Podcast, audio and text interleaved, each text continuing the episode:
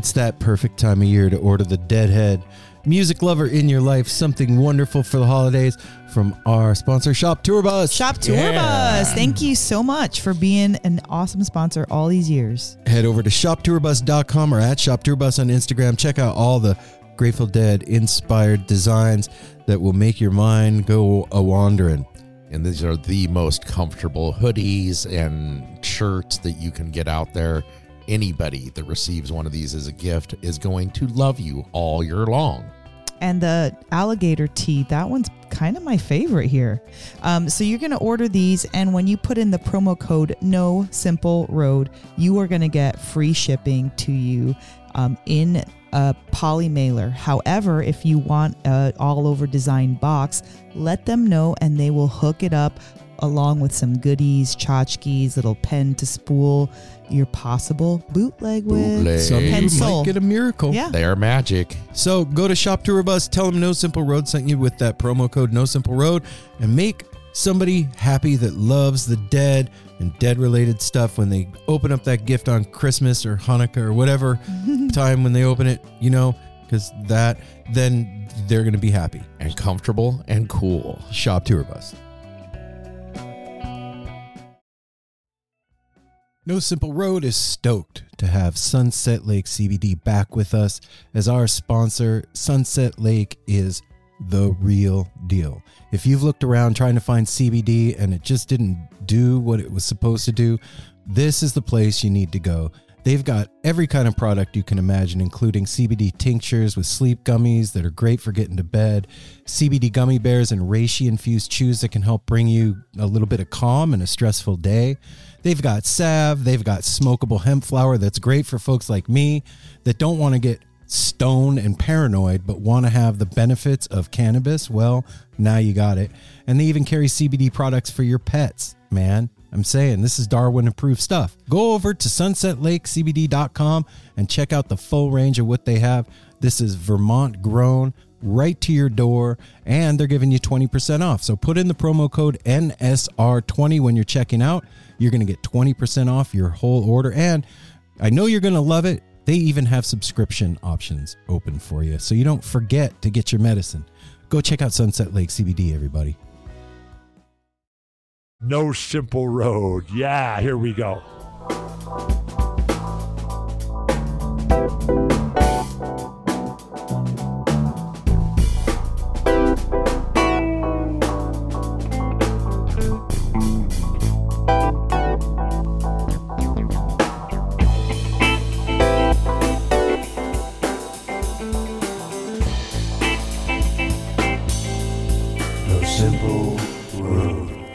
Simple road. That's cool. I like that. We our music's dope. It, it, it is Yeah. exciting. It's it makes me definitely happy when I hear it. Um, Will Hansa from Yeah, Escaper shout did out, that Will. for us, man. And uh, Go listen to Escaper. every time I, every time I hear it, it makes me happy. Hey, no, No Simple Road family, what's up? This is Aaron, This is Mel. And this is Apple. and we are back for the final November. Countdown. No, not that. The final November episode of Ah. No Simple Road. Well, this is going to be released on December December 1st. 1st. So Yeah. Oh, wow. we already had our final episode of November. I mean, the first episode of December. Yeah. Yes, that's what he meant. It's Avram Brown of the, the Wheel. wheel. music. Whoa, I just had like real vertigo. Okay. Everything spun forward. Well, Avram, thank you so much weird. for joining us in the studio, coming over, bearing gifts, no less. He came with gifts for all of us t shirts, an album. Um, he brought Palo us Santo. Palo Santo and Nag Champa.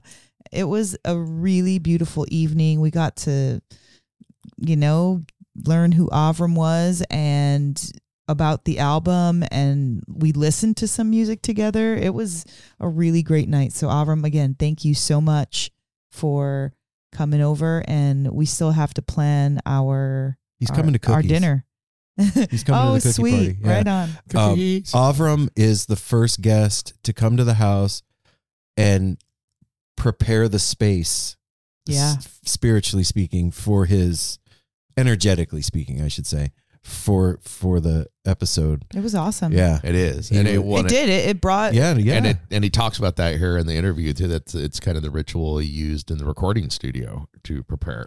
Yeah, it, uh, Avram is a incredibly talented artist, and his uh, him and I have a, share a lot of similarities. Yeah. him and I we It was nice, We become yeah. buddies since.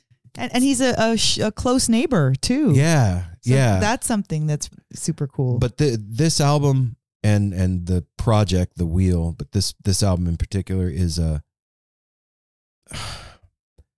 i want to say everybody that's listening to the show should put on headphones Mhm. and listen to the album from the beginning to the end if you're of an age of me or apple or even mel um, you remember like going to the record store and getting an album that was meant to be played beginning to end and uh, like electric ladyland is the one that always comes up in my head like you can pull certain songs off that album yeah, that's what a song is. You can listen to But- it independently. but But, an album. in context with the rest of the songs on that album they mean so much more there's so much depth to them and uh it's like jumping in the middle of the story. right and so that's what the wheel is you should really really sit down and uh give it a give it a perusal from beginning to end Yeah, if you want to have, if you want to hear it as the artist meant it, right? yeah yeah yeah That's a that's a good way to put it. Like, of course, you can pull the songs because Coyote Mask that is an awesome song, dope video. I highly recommend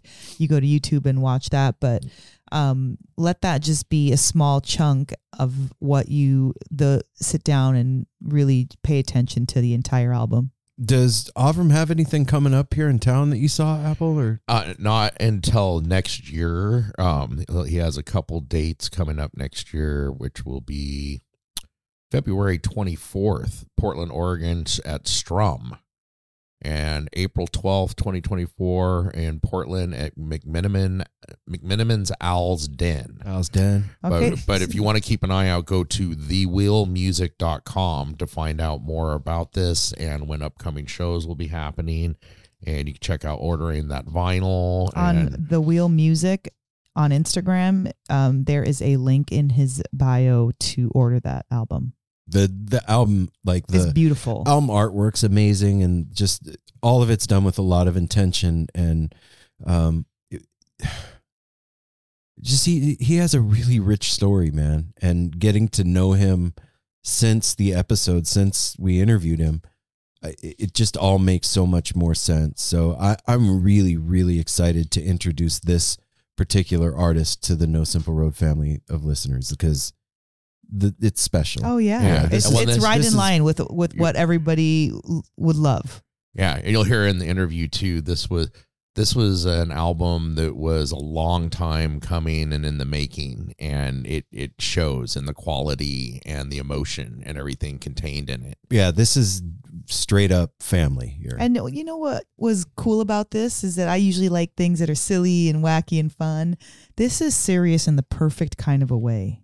Yeah. Do you Oh, know what I mean? bring- like th- this brings a is- vibe. Yes, exactly. It's a vibe. It's uh, serious, but not like stiff. It's a great. It's just amazing. It's what he's done here. He, you said serious, and, and the computer is now listening to us. It thought. Oh you my said gosh. Siri. Oh, wait. Um, uh, all Stop these listening. cue- all these cues nowadays. Oh, Stop they- listening. she she can't hear you. She only hears my voice.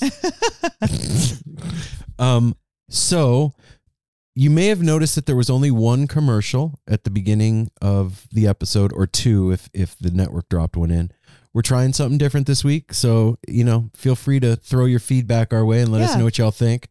Um, I want to welcome our new Patreon subscribers. That's right. This week we have one. Is that right? Yeah, we've Yeah. got a new patron, and uh, Tanya W. Thank you so much for being a Chan donator. Tanya. We Yeah. appreciated Tanya more than you realize. Just the it doesn't even matter how much; it's the support. Period. Yeah. So uh, we appreciate you. Thank you. See, there, there we he speak is. your name, Mhm. Tanya. Mhm. Tanya. Um, you know, for all of you that are wondering why somebody would sign up on Patreon, well, the reason is we have Andrew's picks where he's picking jams from all over the jam world, the deepest filet mignon cuts from all over the world. We have Connor, our own Grateful Dead archivist here at No Simple Road, picking deep cuts from the Jerry Garcia band and the Grateful Dead. We have Apple doing his cinematic adventures. We have Mel pulling the tarot card of the day for all of you. You could think of that as like your own personal horoscope every every day you know ish. th- that has really been you know coming making me think of things that i never would have thought of. It's bringing a whole other insight from our current life into no simple road world. Well, there it is. So if you're looking for a little bit of inspiration, music, uh, if you want to learn about why I'm a coffee nerd, um, if you want to have all the episodes a day early and ad free, then you know you can go over to Patreon and sign up for as little as a buck a month. Patreon.com forward slash no simple road.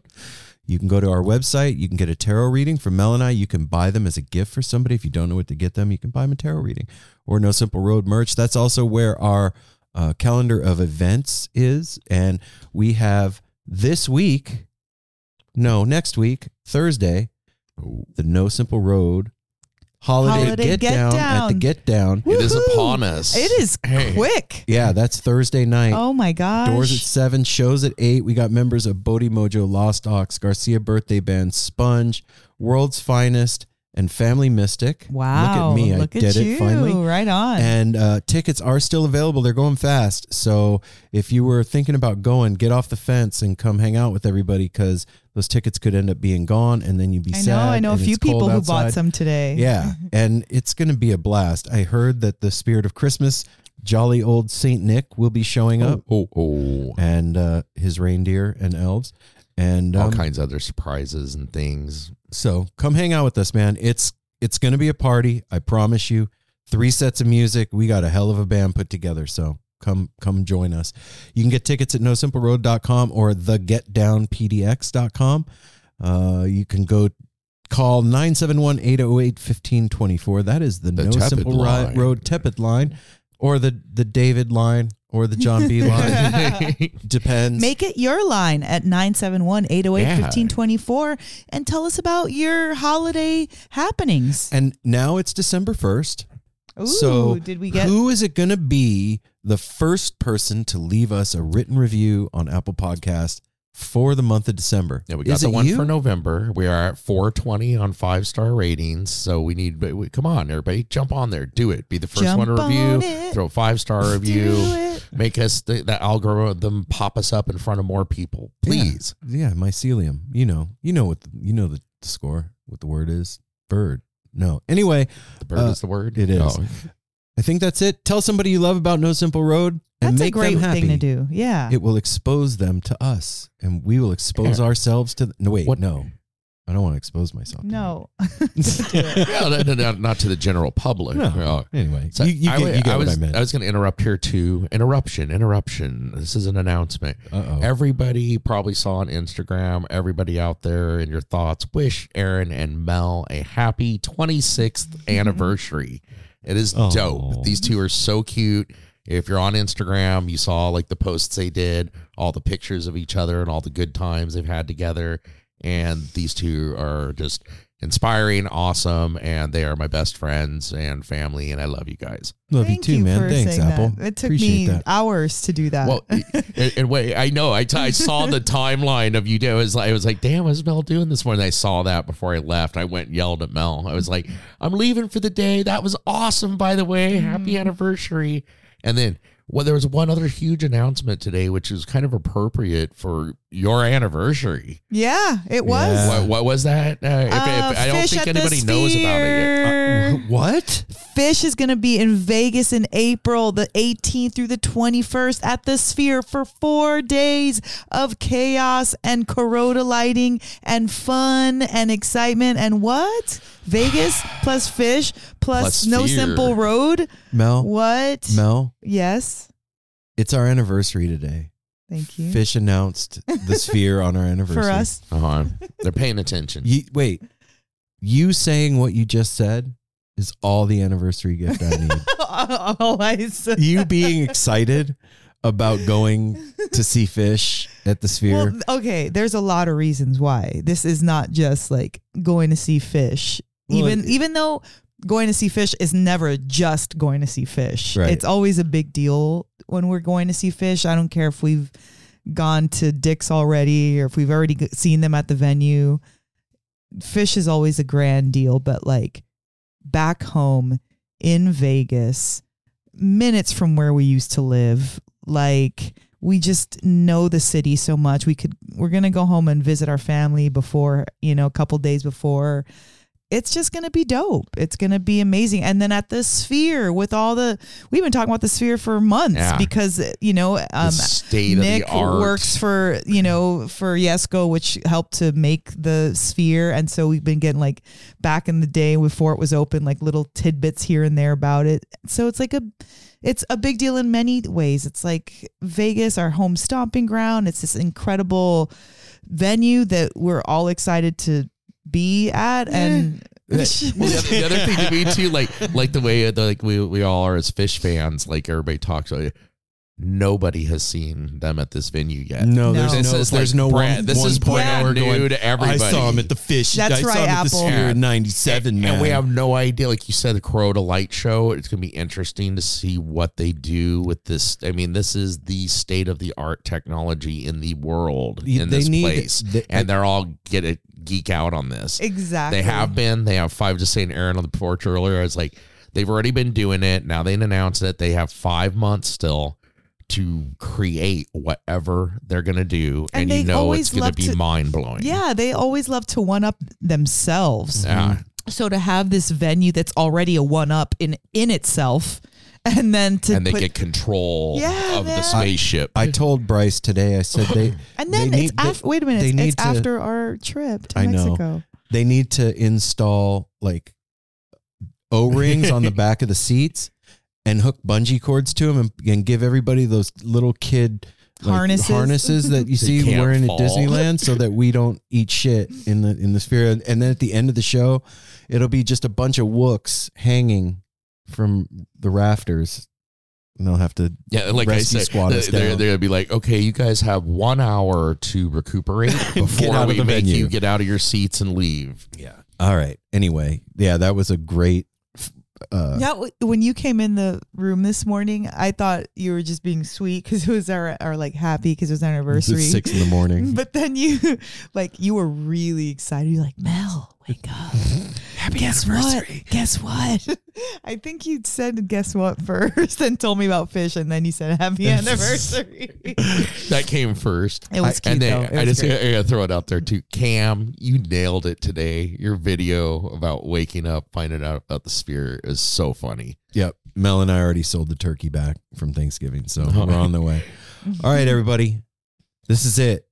This is the part of the show when we go to the interview now. I just want to say one thing about our anniversary. Um, there's a, quite a few uh, people that wrote me behind the scenes, just you know, saying congratulations and all that. And there's quite a few people that were like saying, you know, that we are like like role models, you know, for for love and for how people would want to be. And I just want to say thank you to everybody who said that. I never set out with loving Aaron to, as being a role model. I just love you and love our life and i think that that's my only advice for 26 years is just to really love your partner radically and dramatically and without any inhibition Yeah. If I have any advice for anybody out there, if I, if I'm a role model, then uh, okay, cool. Um, but m- uh, my advice is d- you just don't quit. yeah no matter what you mean what you said when you said i do and you go for it all the way forever no matter what unless somebody's like we're, we're not doing about the exceptions everybody Yeah. knows your you, everyone knows your exception that you shouldn't unless somebody tolerate like doesn't bring you what you wanted for dinner or like you know get you No, the wrong christmas present then it's It's- it's just cool because you know we didn't like i said we didn't try and we never try to do anything on purpose well never tried to do anything on I purpose with our love. Oh, okay. you know, we never were like we're gonna be the fucking poster boys We're for gonna the. take our love and market no, it this way. we're gonna be the next twin flame. Yeah, I was gonna say we're gonna start a new twin flame oh thing. my god. Yeah, we're gonna. no, it's just cool. You know, Yeah, just it- don't quit, man. it's cool and it's real. I love you, baby. Love you too, baby. Happy 26 Thank you. years in. I can you even fathom that? No, It's it's so wild. I was thinking about like driving to the Justice of the Peace and and I told you this morning like terrified and like what the fuck are we doing but not having a choice. It was so Like, I didn't, scary. I didn't know what I was doing and I but I just knew that it was we couldn't I, not do yeah, it. Yeah, you have to do this and why? But I just was doing it. like And marriage was the only solution to anything that we so were. weird. Yeah, Yeah. It was very strange. High five, man. Fucking good job, baby. Well done. Well done, Well you done, two. us. Like it was like a, a forced marriage by ourselves. Like, Yeah, we Shot, for- we were holding the shotgun on ourselves. Weird. Hindsight is really twenty twenty and strange as fuck. What a long, strange trip it's been for sure. It's been a cool trip. That's what I would. I would. It's not strange. It's it's been cool. Okay. It's Anyway. been perfectly normal, babe. oh yeah. Nothing weird. Nothing to see Nothing here. Move here. on. All right, everybody. I mean it this time. We're gonna we're gonna go to the interview now. Darwin's starting to get annoyed. He knows when we're wrapping up, and now he's looking at all three of us like you were supposed to wrap up minutes ago, and you guys keep talking. It was time. now he's looking at me like, "Apple, shut up! You're still talking." So no, we okay, got everybody here we nice and excited for Avram. Yep. All right, everybody, go go follow Avram at the Wheel Music on Instagram. Go stream his songs, buy his vol- v- uh, vinyl. Go see him if he plays live near you. And uh, thewheelmusic.com. And uh, yeah, yeah, I'm super stoked to introduce you to something amazing, everybody. So without further ado, the No Simple Road crew gives you Avram Brown from the wheel. like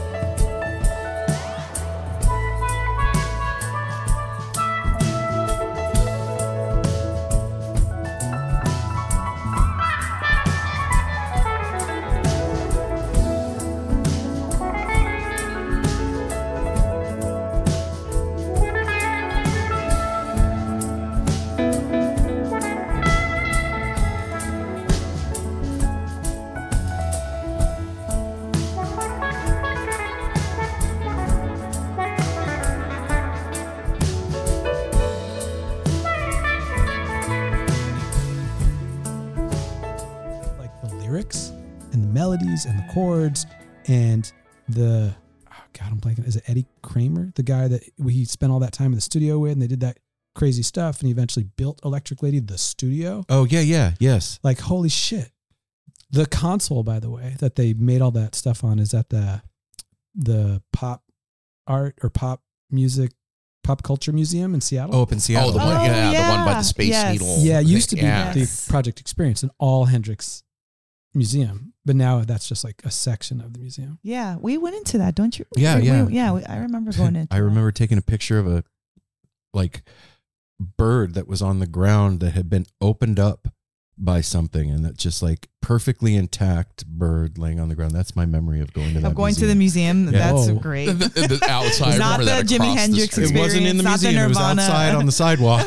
Whoa, that's crazy, dude. It- yeah, It sounded like something that would have been downstairs where they have all that like horror movie. No, no, yeah, this the sci-fi, the sci-fi right. museum. This Yeah. was Seattle's horror. I told he took the Wow. picture. It looked like something it should have been because they had the Nirvana exhibit Yes. going on. I was like, it looks like Oh, something that would have been on their album Yeah. cover, like like heart shaped box or something. Totally. It was, it was it was a trip.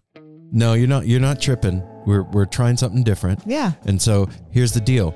It's that gift giving time of the year, and it's the perfect time to get buy one get one free mushroom chocolates from our sponsor, Ooh. Melt, Melt mushroom Mushrooms. premium chocolate. Go to at Melt Mushrooms on Instagram, shoot them a DM, tell them No Simple Road sent you. You are going to get buy one get one free mushroom chocolate bars or capsules.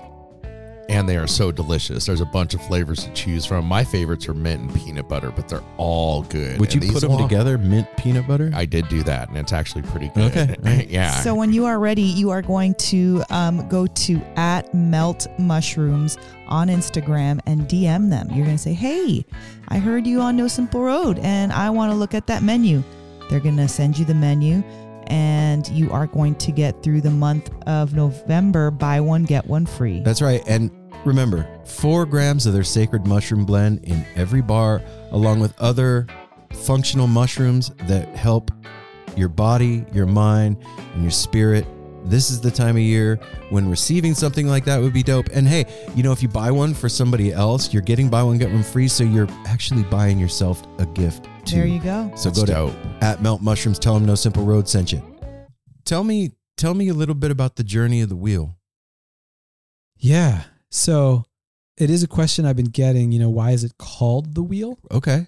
And uh um, you know, I think there's a, you know, there's obviously a long history of bands named after songs by other bands.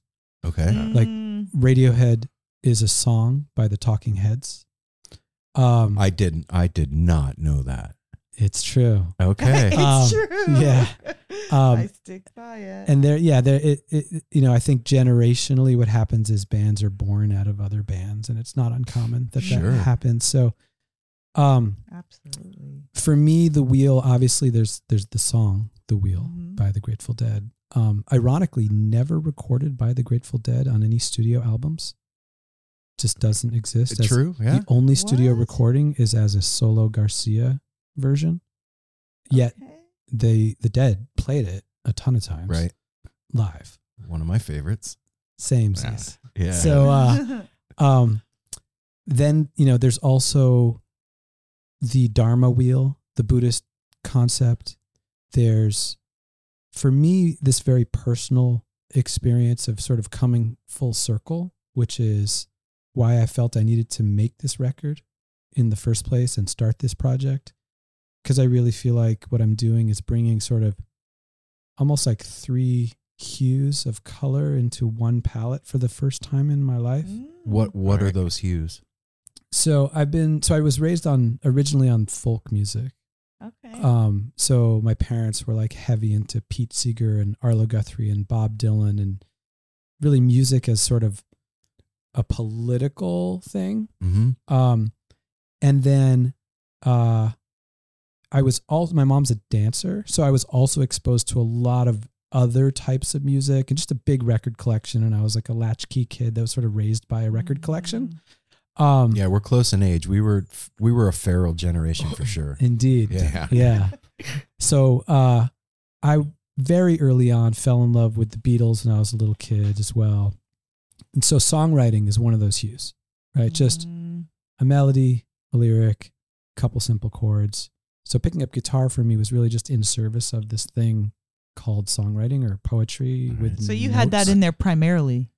Yeah, that was like the first thing I wanted to do Wow. was like write songs and learn how to sing a John Lennon or a Bob Dylan song. Like that was Mhm. priority. I got it. Yeah. I totally get it. and then it turned out like oh like this guitar thing is like i can do more than strum chords to accompany a song so Yeah. then i sort of took off into this guitar realm um, i discovered stuff like pink floyd the grateful dead uh, and eventually jazz music and fusion music. So early, you know, the early fusion explorations of Miles Davis. So like latter day Miles, like 68 to 75, all that John McLaughlin stuff and Mhm. um, really blew my mind. Uh, as well as the other McLaughlin stuff, the Mahavishnu Orchestra. And also something happened when I was 15. my uh, my parents or uh, my yeah, my mom took me to see Ravi Shankar. Oh, Wow. wow. And I went into that show totally sober, just bright eyed, bushy tailed, don't know what I'm getting myself into at all. 15 year old kid. Yeah. And I walked out What a perfect time to see him. completely altered, like as if I were tripping. You got the Shakti. I got the shock. Yeah. I did. I got zapped. And I think it was Zakir Hussain on Tabla. Oh, wow. We just saw Yeah. him here. Oh, Not, yeah. I missed it. Was Oh, with Shakti, with McLaughlin. Oh, yeah. Yeah, Wait. yeah. No, no. Was it? No, No. McLaughlin wasn't with him. Oh, No, um, somebody, uh, was his own thing. It was his It own was his thing. own thing. Oh, It- word. yeah. well, actually, he's coming with Bela Fleck. Holy shit. That's a cool And the- combo. Yep. but I know what you're talking about. Eh, That there- Schnitzer. there's something Mm-hmm. There, yeah. Mhm. Yeah. mystical and real and tangible and Absolutely. ephemeral and 100%. yeah, yeah, man. So, and then I discovered like quote unquote real jazz. So then I was like, What's real jazz? So, I'm, you know, I'm a total nerd about this stuff. Fuck yeah, But like, love it. for me, it was everything that happened from like bebop in the late 30s through about 1967 when John Coltrane died. And then the birth of fusion happened in 68 and sort of very traditional jazz sort of stopped existing for the most part as particularly marketable and like prioritized by record labels. So that like whole Blue Note, Verve, like all that stuff that was happening. uh, Atlantic did some great stuff, but like uh for me as a guitar player there was always this like holy trinity of charlie christian who came around in the late 30s Okay, um grant green uh and wes montgomery. Like that was my like holy trinity of guitar. And so i was like sense. and guitar is always an awkward instrument in the context of jazz. And and a lot of like the jazz i grew up around and the jazz musicians that i was playing with in my like late teens and early 20s they were like we're not interested in amps and guitars. Like you can leave that at home. We'll just we got piano upright bass and horns like we got it covered you know Okay, um, but I fell in love with jazz, and at but at the same time, I was still very much in love with the Grateful Dead and this like spiritual thing. Like I remember very distinctly, at one point, like coming home from, I think it was a fall tour. M- m- I'm dating myself here. You know, we're- we're- I, I already got you when I said we were close in age. Yeah. you're, you're outed. yeah, we're in the we did see Jerry Club. Yes, we- Um, yes. yeah.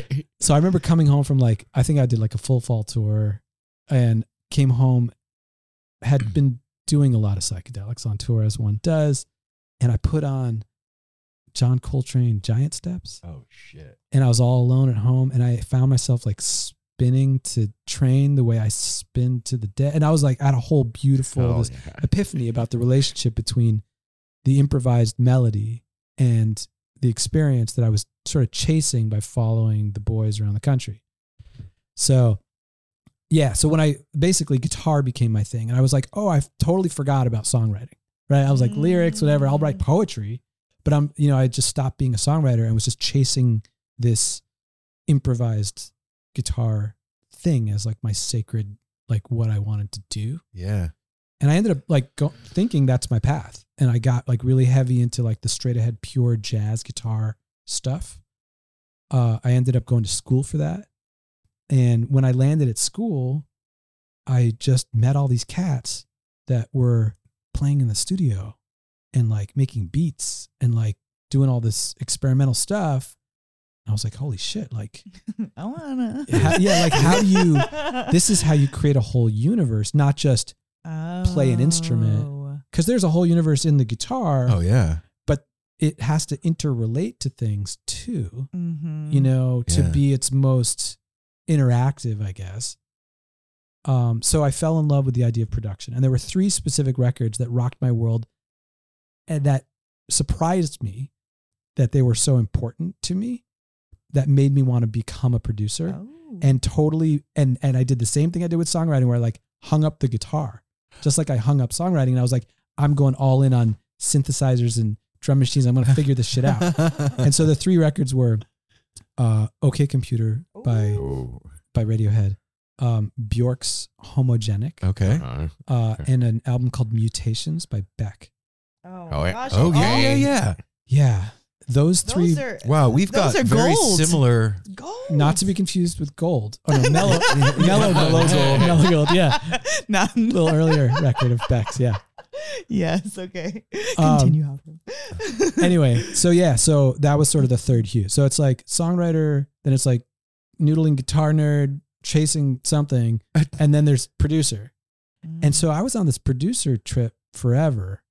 Producing other artists is what I figured was how I was going to be able to learn how to produce because I was actually really, in retrospect, maybe scared to play the role of artist and bring songwriting and guitar Oh. playing and all together and be producer.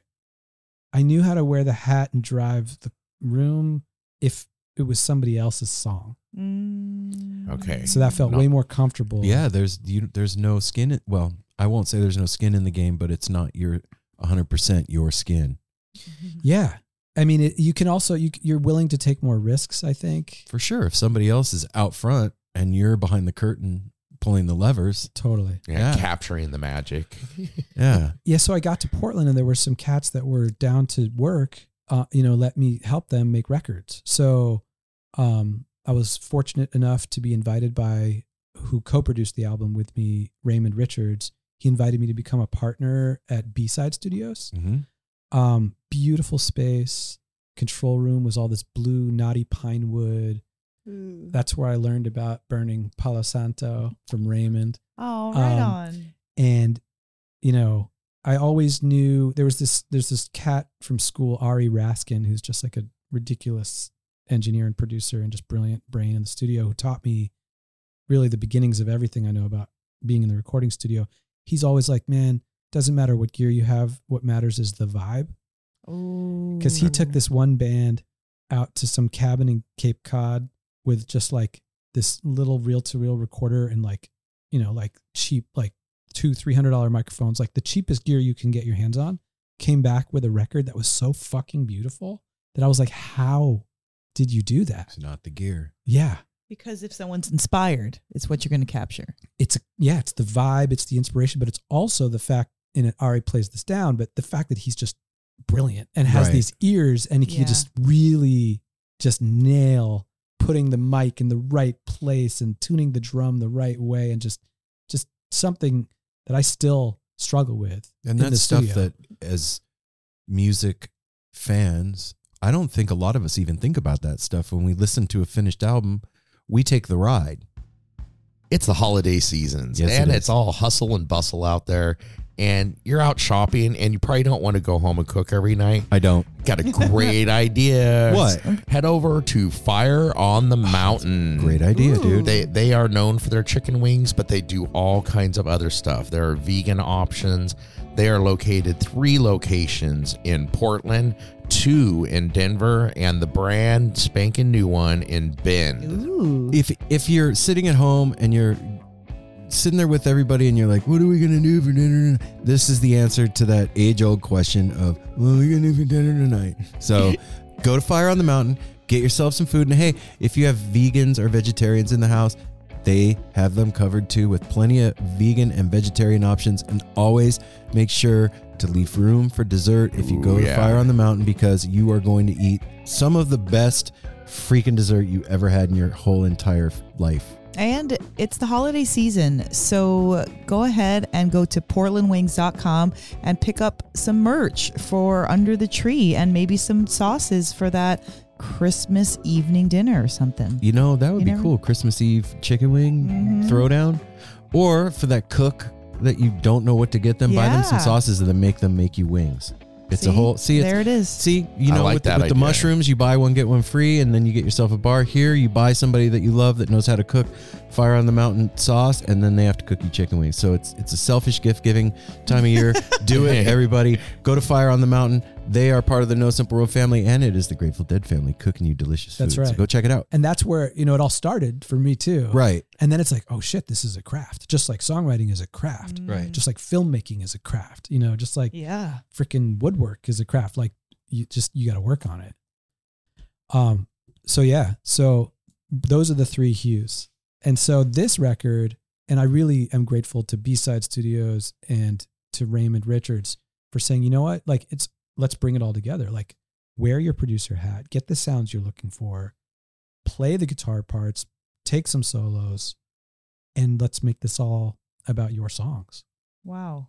Were were these are these songs that have been with you for a long time, or are these created for this occasion? Yes. That makes sense. Okay. Mix. Yeah, it's so- a mix. yeah, it is a mix. So a couple of the tunes uh, have been around since you know forever. Like you know, I landed after I left Boston. I landed in L.A. and wrote a bunch of songs, and some of those songs made it to this record. Um, my partner of 14 years and I also split up in 2017, uh, and so there was a whole lot of emotion to work through there. Mm. so a lot of the songs also came from that. At least three or four of the tunes on the record are just all showed up within like 48 hours of each other. Wow. That's it's one of those things where you're sitting at the piano or the guitar and you just sort of take dictation and the song isn't really yours. You're The just, muse is, is speaking directly through your gray matter. you're just lucky to be there and Yeah. not have missed the opportunity because the song was floating by with or without Wow. your presence. It's gonna get somewhere. yeah. Yeah. Yeah. So did you just magically become okay with taking center stage then? uh, you say that as if I am okay with it now. That's a huge assumption. Well, Um, because you know, like kind of what you said that Raymond said to you, let's make all this about you and your songs. Like yeah. That is very like flashlight mirror holding up kind of, you know, talk. And so if you're not Totally. a hundred percent comfortable with that, then it could be uncomfortable producing whatever you need to produce. So how do you kind of, you know, marry the two, Yeah, or how do you get okay yeah, with that? How do you? Um, I think uh, I'm sort of going to answer a different question than you asked, Sure. so I can try to answer the question because I don't know that I actually am.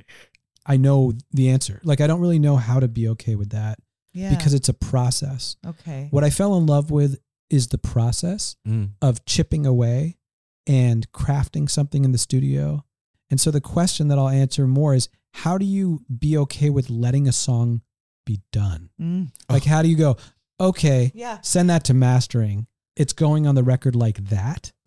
That's the part where it's like, how do you stop and Yeah. call it finished? Because it's forever. You could exactly. fiddle with it forever. right. And Okay. that's what I found myself doing. And Raymond is a really sort of disciplined producer and really likes to approach things with this is our time box, this is our palette of sounds, and we're do we're we're we're creating something based on what you have available to you. Mm-hmm.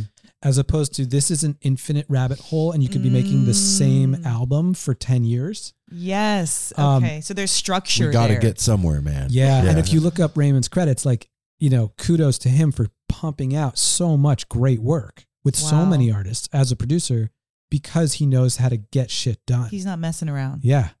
Yeah. That's you know that's pretty impressive to be able to not only inspire but to keep somebody in line because those are two separate things. and I and I'm, you know, with other artists, like I did both Cascade Crescendos full lengths. Wow. Okay. And as their producer, like that was my job.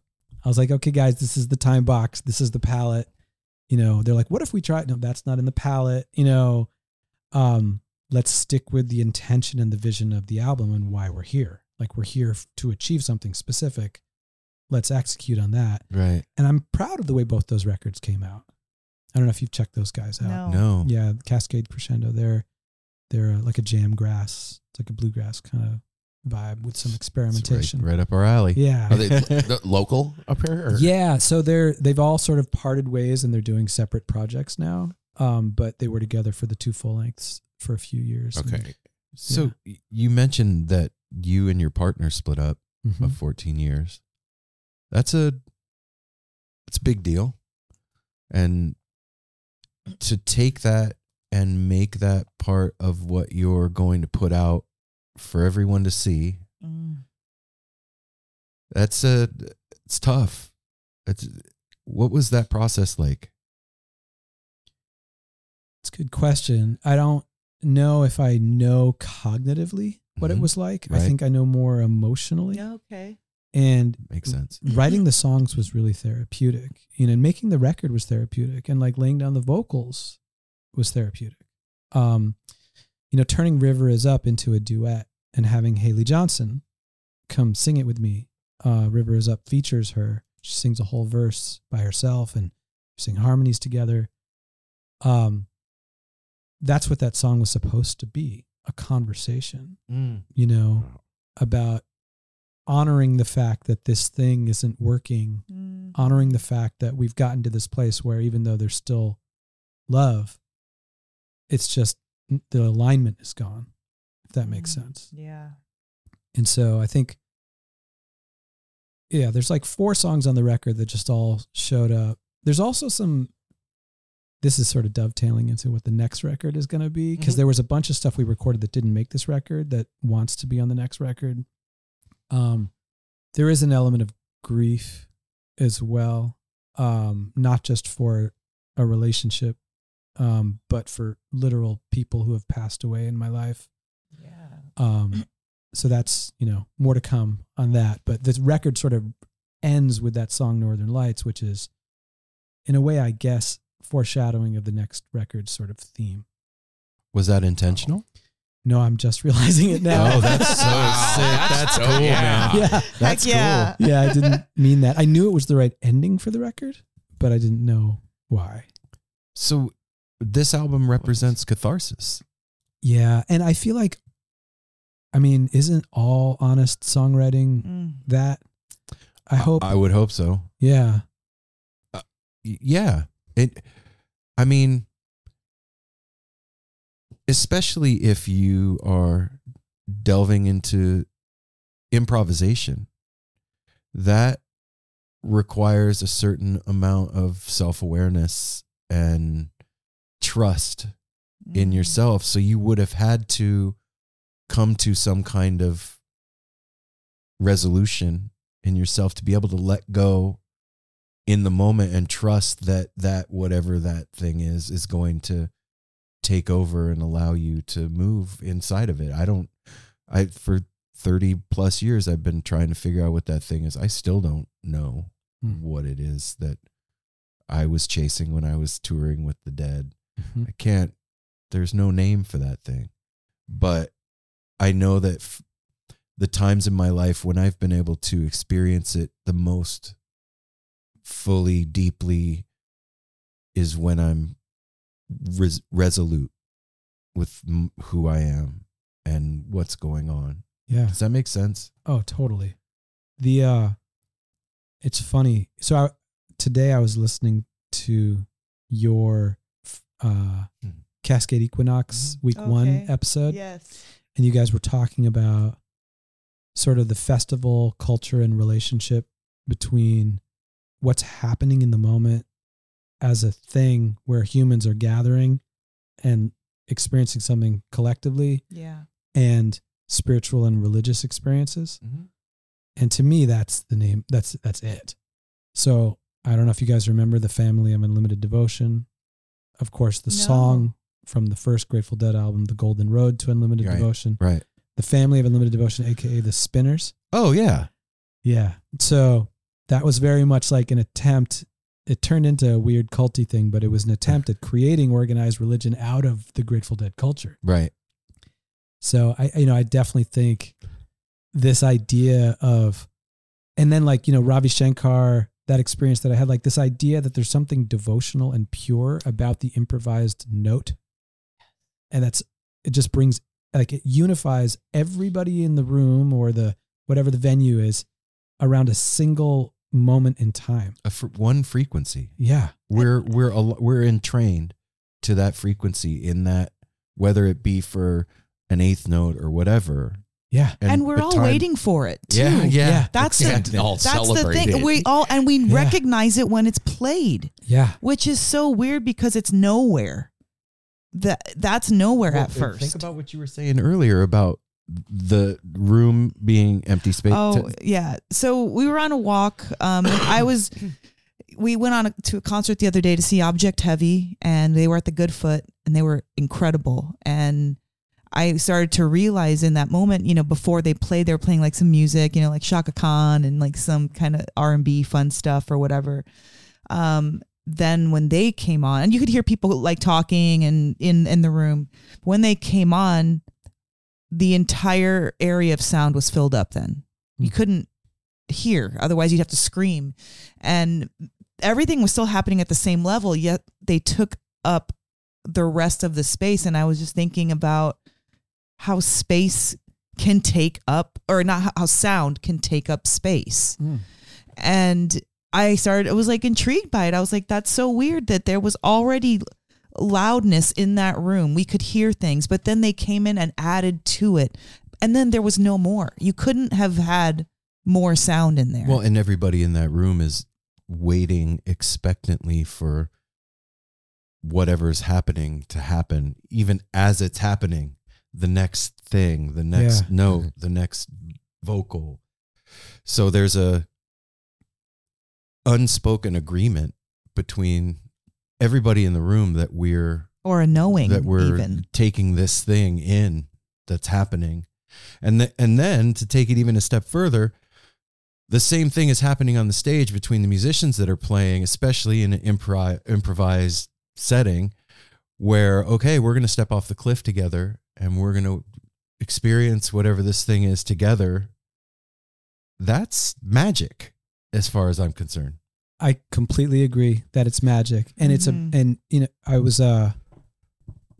There's two little clips that have been going around in sort of the muso algorithm, right? For the for the nerds. the Uh, wook algorithm there's one um it's Wynton Marsalis talking about he's doing like a Q&A after playing with his band and somebody asks who do you prioritize yourself as an improviser or the listener and his answer was well I am the listener so of course I Oh. prioritize the listener oh my gosh. and then there there's also a Pat Metheny one that I just saw where he says in an ideal scenario there's a there's music playing and it's being improvised in the moment and it's just unfolding and I'm just listening to it and there happens to be a guitar player in the band and it happens to be me Mm. and I happen to be the person who's making those notes physically ah. but I'm just there as a listener ah. and if I'm just hearing, He's like a trained interpreter. yeah, it's like if I hear what I want, i- i- if I'm hearing the thing that the music is asking for, then I'm doing something pure. Wow. i need to think about that for a second that's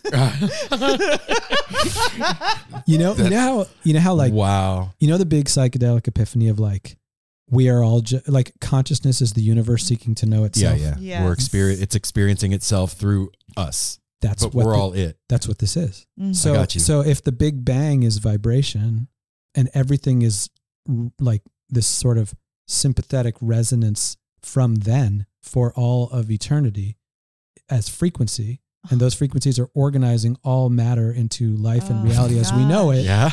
then to witness music in the moment Is to see God. yeah it's to experience Creation. the very creation of the universe in real time and then the fact that you get to be part of that and your body just happens to be the body who's connected to the fingers that are connected to the strings that are connected to the pickups to the amp whatever like that just that's just happenstance Well, and then, But then, but also, then the dancer is hearing it too, and we're using our body as the same way the instrument is being played by the musician. yeah well, and and the best dancing is when exactly what you just explained him playing. I know for myself when I'm dancing, there's there's an I'm dancing, and then there's also a I'm being played by the music, yes hmm. and I'm gone. I am completely gone. totally and then I'm like a marionette for whatever's happening out Yep. there.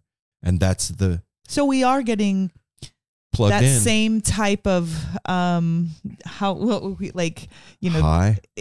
well, high, but really it's kind of like we're feeling whatever the spirit or whatever the that Mm. frequency is trying to say. We're feeling it and we're all expressing it in different ways through dance, through Our song, own through interpretation of it. yeah. but you just blew my mind uh, as far as like the guitar is concerned never thought about it like that like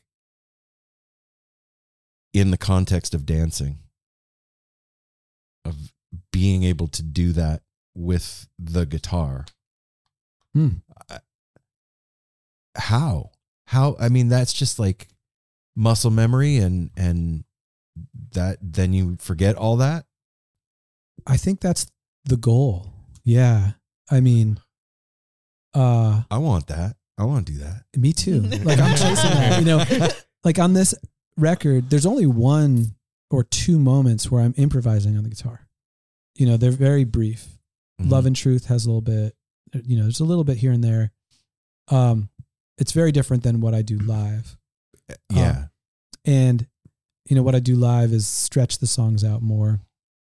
Um, but I really am approaching this a little bit differently than I think a traditional jam band is doing in 2023 or 2024.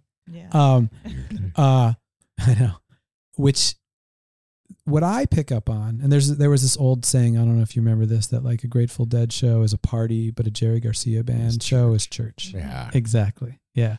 So I always felt way more connected to the church side of it, right? The sacred side of it. In fact, I literally used to go to the John Coltrane, the St. John Coltrane Church in San Francisco on Sunday mornings. That's a just- thing. Yeah. Oh wow. Yeah. That's right. And the, and you know the person who's leading the service has a tenor saxophone. You know, um, That would be dope. it is Oh it's my god. definitely worth checking out. I hope they're still there.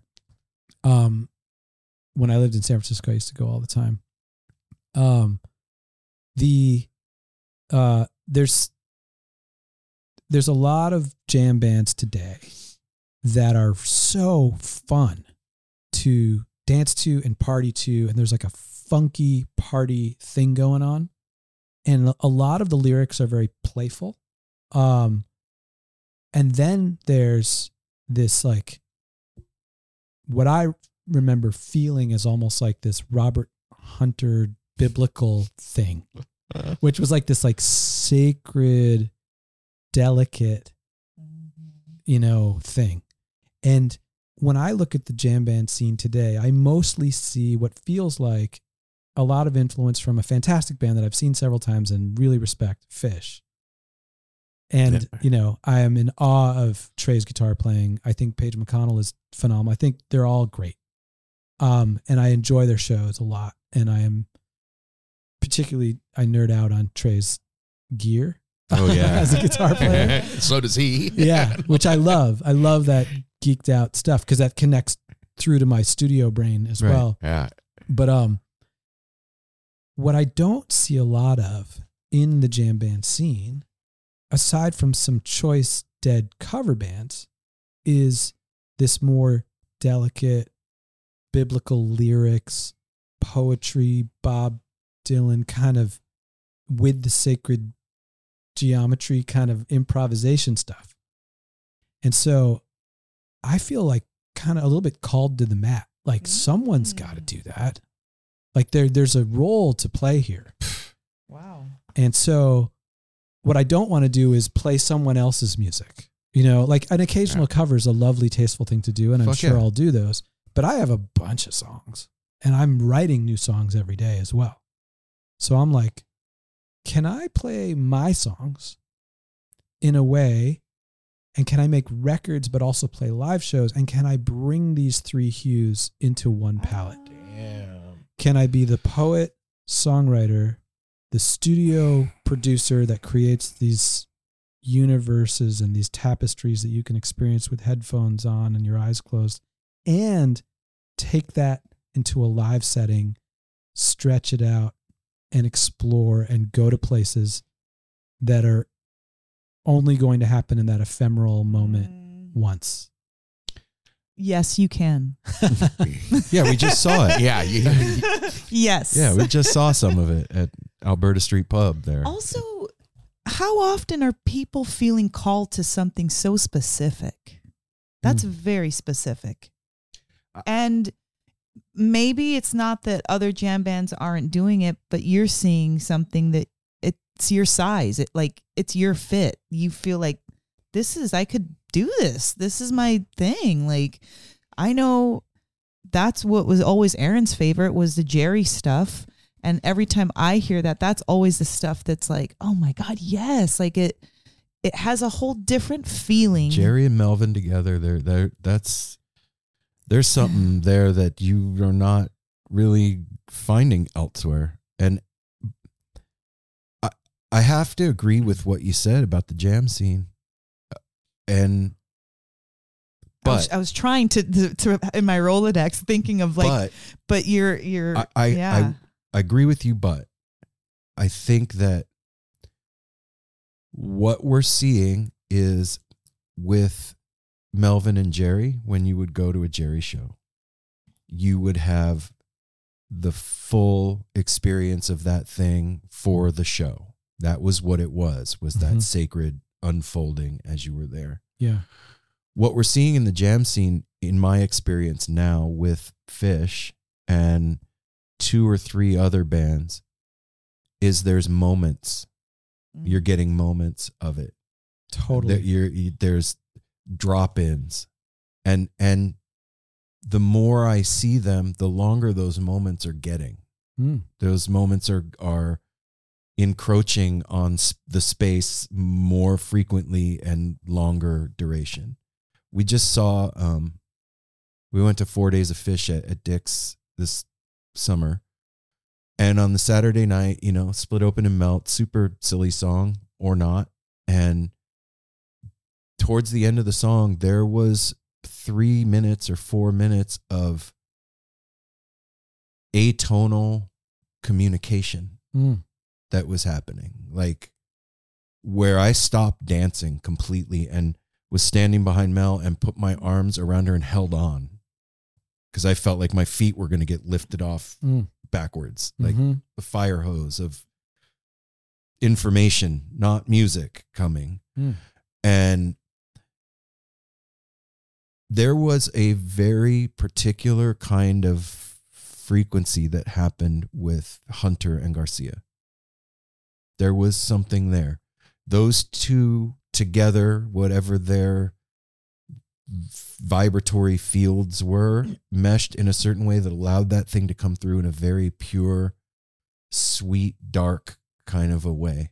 And a lot of us connected to that thing. And I don't think that that flavor can happen again because those two people aren't there to do that thing. Totally. right? But th- like i said i feel like there there's such a need for that that it's going to find its way through no matter what. And i think that's part of where you're at is you feel that that call you hear that thing because you've opened yourself to it and been a conduit for it so it makes an indelible mark on your personage to move it forward whatever it is i don't know what the fuck it is Totally. And I, you know, I've seen Melvin with JGB with like, you know, Stu Allen on guitar or, Kadlecik. or Kadlecik or whoever, depending on the version of JGB. And I've gone to those shows because I want a little of that. I want to remember Capture that, that. and capture Well, that. yeah. and uh I think it's beautiful, and I'm so grateful that Melvin's still here and that It's he's dope. still doing the thing. Mm. Um, and you know, a big part of JGB also was the Motown covers and the Bob Dylan covers, and the just like the really the honoring of songs that meant something to Jerry Mhm. and Melvin personally. Um, and I think that I have, you know, I have no interest in trying to do that myself. But what I see is um, there's like a philosophical lens through which one can improvise music and write songs. Because I never thought of myself as I want to do a jam band. I thought of myself as like, I've got these songs, I'm going to make a record in the studio. That's a record that I would want to hear. And then I realized, I then we got to Love and Truth, and I was like, this song wants me to play an extended guitar solo, so I'm to do it. and I was a little rusty and it just worked out and it's fine. But now I've been playing a lot. And I've been playing with pedals and exploring sounds and I'm like I want to play out. Like I want to open these songs up. So now I'm really taking a good look at the jam band scene, which of course I've been aware of and gone to tons of shows over the years. And what I see is absolutely as I think as Phish has matured individually as musicians and as a unit, an organism that communicates with each other, they've become more nuanced and less what I remember seeing literally in Vermont in 1991. Right. So they were definitely much more like athletic about music in the beginning. Yes. And now they're like, there's something really, they're trying to do something really that's art and that's really beautiful. Um, and they're also fun and goofy and silly and their lyrics are silly and, you know, Mhm. and it's this whole world that they get to paint and it's their world and it, it has all of its lore and character arcs and everything that the dead did and any great band does really. Um and then i see a whole generation of musicians younger than them that are really really huge Phish heads that are taking a page from the book. So goose eggy all these guys seem to really have this uh their own thing that's uniquely theirs Mhm. and Mhm. kudos to them and i by the way i really love goose's choices of covers the fact that they Yes. covered They the have national Excellent covers. yeah like they have really good taste in music Right. Yes. um, but they're very much approaching it through their own approach. Of course, they've got a percussionist, you know, that's just doing hand percussion in addition to the drummer, which is kind of like an Allman Brothers move. Like there's it's it's very very interesting, and they're doing their own thing. But I would argue that there's still very much sort of a Phish heavy undertone going on there as far as like who is their big influence on their live sound. And I think that that seems to be the case with most of the jam bands that are breaking Mm. through. Well, I uh, think back. it's hard not to. if you think back to 2000, any of the bands that were coming out then, and this is a question, do you feel that maybe those bands were derivative of the Grateful Dead at that time because that was the the zeitgeist for them Like to come who? from the lexicon that Who they- do you have in mind? string cheese I don't really know their music very well, unfortunately. So I, I think cheese would be a, a good example of that, or um, geez, Max Creek. Oh, Max Creek for sure. Yeah, But I feel like what I remember of Max Creek, there was a good. And by the way, this today is. I know we're. I, I don't know if I should be referencing the date because it's not when you guys. It's are gonna- fine. but today is the anniversary of um, Duane Allman's death. Oh wow, Oh. Yeah, and I think Max Creek had a huge dose of Allmans true, in there. true. Uh, but I I, I just say that because I, I, love thi- that you know Max Creek. Yeah. yeah. Mm-hmm. I think that that's a a, a picture of nectar. No, that's a picture of um where we're at in space time. That's the that's the I dig that. that's the ethos that's around and that's the what they've ingested heavily. I- Totally. I, I learned something. Can I say one thing about it? Yeah. I feel like those bands, like the Eggy and um, Goose, they're still so young. They're still finding. They're their figuring thing. it out. They- yeah, yeah. they- you know, you really have Goose to 1.0. find church. You have to Yeah. want to go to church. You have to want to like feel spiritual. Like when you're young, you're still, you know, it's like the seasons of life, right? Like you're still like in the summer, it's hot and fun and everything's, you're not really building, you know, anything yet until you're like your late 20s and 30s and stuff. And then, okay, so you did that. Well, now your house is built. You don't need to build another one. Now let's get some hobbies or, okay, let me help my neighbors. Like you can think outside of yourself more. When you're so young, you're just trying to establish your sound. You don't even, I don't know Or that find your find Find your your voice, voice. right Yeah. and and learn how to play as a group Yeah. because i know that uh, even though you do it it's still like a life learning process you know right like so i i think that the reason why there's pockets and moments is because spirit shows up regardless of ourselves. And when we're being diligent in the moment, it's there. And so you can have moments, Yeah. but to actual go to a show that you know that's what you're going to get, I feel like that's just more mature. And I'm not saying that these bands are immature. What I'm saying is that sometimes age really does, and just more life gives you that spiritual kind of Fine wine it Thought, doesn't you know that- Yeah. yeah, you, you know it's exactly it's an aged for a reason cheese wine you know things like that Hey everyone, it's Cam Hurt, host of the Best Show Ever podcast, and we have got a second season coming out very soon that I am very excited about. We've got some very cool special guests, including musical acts that we all love, like Karina Rykman, Daniel Donato, Jake Brownstein from Eggy, Rick and Peter from Goose, and many more. Tune in for new episodes dropping on Osiris Media March 5th on the Best Show Ever podcast. Yeah, I feel like a lot of it for me is about intention. Ooh. And so that's what And- I'm hearing from what you're saying. Cause like, I don't even have a band, right? I played with some cats that I called to come play with me the other night so we could do the record release party. oh is that who was in Yeah, these these are just like great musicians yeah. that gig around Portland all the time and they're just heavy weights that can fucking play. right on And I knew they could. And so we've all got sort of that if we wanted to if we had to play like a wedding gig where it's all jazz, we could pull it off. Okay. Kind of a group Yeah. of guys. So it's like we I know that these dudes are going to be able to improvise. And frankly, if they had their way, things probably would have gone harmonically way deeper. And I reel it back because I want it to be a little like I show them the things that matter to me and they're respecting that because, you know, I'm the artist that's like fronting the band. But ideally, I will bring together a band that's a consistent lineup. Mhm. But for now, it's like me, my songs, my guitar playing is the project yes and then this record and i'm and so the idea that you're describing of a young band you know i think about you know even like i had the i had the incredible opportunity to play music with bill kreutzmann uh and he seems so generous I, We- am glad you're asking. I wanted to ask you about that. Yeah. I saw that. Anyway, oh yeah, cool go for it um and you know i think about the fact that you know how young he was when he met jerry Oh yeah.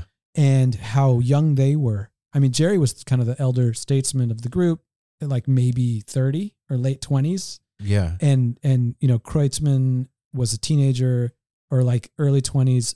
Bob Weir was a te- literal 16. teenager. when Bob Weir was like eight, Yeah. wearing short shorts. Oh, and, uh, but I, you know, I remember improvising music with Bill Kreutzmann at his Halloween party years, a few years back in Hawaii. And like, it's hard to be in the moment and just play music and surrender to that thing that's happening in front of only like 50 or 60 hippies in the jungle that that were like, you know, Bill's friends and Amy, his wife's friends. Um, but I'm like trying to be in the moment, but I'm also thinking like this dude learned how to play music by playing with Jerry Yeah. and Phil and you know, but um building something from the ground up the way, you know, Mike, Page, John, and Trey have been able to do, yes there's something, there's a psychic thing there yes that's only theirs that they could just do in their sleep that uh I, you know, I wish that I had built something from then until now, but I Yeah. didn't, you know. you maybe not with a, a group though you did internally Yeah, I mean, I Would- definitely have my vision and I definitely have my sound and I definitely have my songs, but I'm hoping, hoping that I'm going to find the right lineup where things just, where it's like, you know, it's like, imagine a constellation hasn't quite locked in yet. And I'm just Mhm. trying to find like, what are the stars that like align here that make the constellation that is the live expression of the wheel? There is a, um, the cat that's playing bass with me, Benjamin Wright. He is a monster musician. He actually played some guitar with me originally, and now he's playing bass because he's really a bass player. But he's also a composer. Compo- you know, scores films and TV Wow. shows, and he's just a brilliant multi instrumentalist, producer, composer type cat. But with me, he's playing bass and singing harmonies, and he just shows up and he just kills it. And energetically, he shows up too. That's Mm, that's the thing. Yeah. exactly. The other cats that played the gig absolutely showed up energetically. By the way, on the record, they're actually on the album. Oh, okay. Okay, The same, same. group. Well, the drummer and so the drummer's on the whole album except for the one opening track that I'm actually playing drums. Okay. Um, the keyboard player that played with me live the other night did play on a handful of the records, but there's another couple keyboard players. Then I also play some piano on the record. Um, so it's that's kind of a mishmash. Okay. Um, interestingly though, the drummer that's on like everything on the record and played with me live the other night, um, uh, his like godfather or uncle he calls him is um Big Steve Parish. Oh, yeah. okay. Wow. Yeah. So his dad was like part of the crew. His dad was a singer songwriter and was like part of the whole. That's the scene craziest back uncle then. ever. Yeah. Yeah. Cool Yeah. uncle too. He's got stories for Oh days. yeah. Exactly. I I want to go back to to what we were talking about about the scene. Yeah. And I kind of see it we've talked about this on the show before. I kind of see it as like this tree Mm. and it's still growing and there's roots and the roots are the Grateful Dead and Dylan and the Allman Brothers and it, it's still unfolding. I don't think that we'll ever as long as we're around, I don't think we'll ever see the the culmination of the improv improvised music world. I don't see there's all these different limbs and, Yeah. and expressions of it. This thing is not one note. It's like us. Totally, man. I was just providing a little bit of commentary yeah, on yeah. the the jam band scene as I see it today. There being a like a basically like a little bit of a hole in the church part and a man. big a whole lot of bands doing the party part. Um, I will say this though, I love your metaphor of the tree. And there's another whole like if you go even deeper into the roots, there's all the black music Yeah. that is the foundation of everything. And um, I'm very grateful to have friends that I played music with years ago that I'm reconnecting with now, that I'm showing up, not just hiding out in the studio working with bands, but I'm actually showing up as an artist again. Because this is these are cats that I used to jam with. So when I look at the funkier side of things, like Lettuce, Mm, Oh, you know, yeah. Deitch and Schmeens, and those guys are my homies that I used to jam with right on. and um or Krasno. You know, like like these are cats that I know and used to jam with. Uh in fact, Krasno's old roommate uh and really good friend, Jeffrey Bhasker, who went on to be like Grammy winning producer of the year, major fancy pants credits. Um Bhasker and and Kraz used to live together. And at one point Bhasker had an apartment that oh Bhasker got a, a a cruise ship gig playing piano for the summer. So he had to go make money playing piano. So he's looking for someone to sublet his apartment. So my buddy Shiva Dave and I subletted the apartment. And in the apartment was all the recording gear Oh that shit. that, that What? Bhasker was learning how to produce on. Because Bhasker was like, I'm gonna be a producer when he was like 19. Like he knew what he wanted to do, right? So that was the first time I ever played with multi-track recorders. While also that cat Ari Raskin, I would watch what he was doing. So that was when I first got turned on to like, what does it mean to like overdub and play in the studio?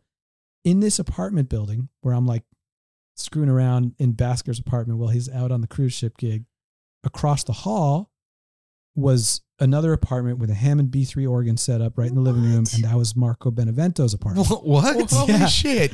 Yeah, so I would go across the hall and just chill with Marco and jam, uh, and his roommate, uh, who was a drummer at the time, not Joe Russo, but they were very close buddies already. They grew up together. Yeah.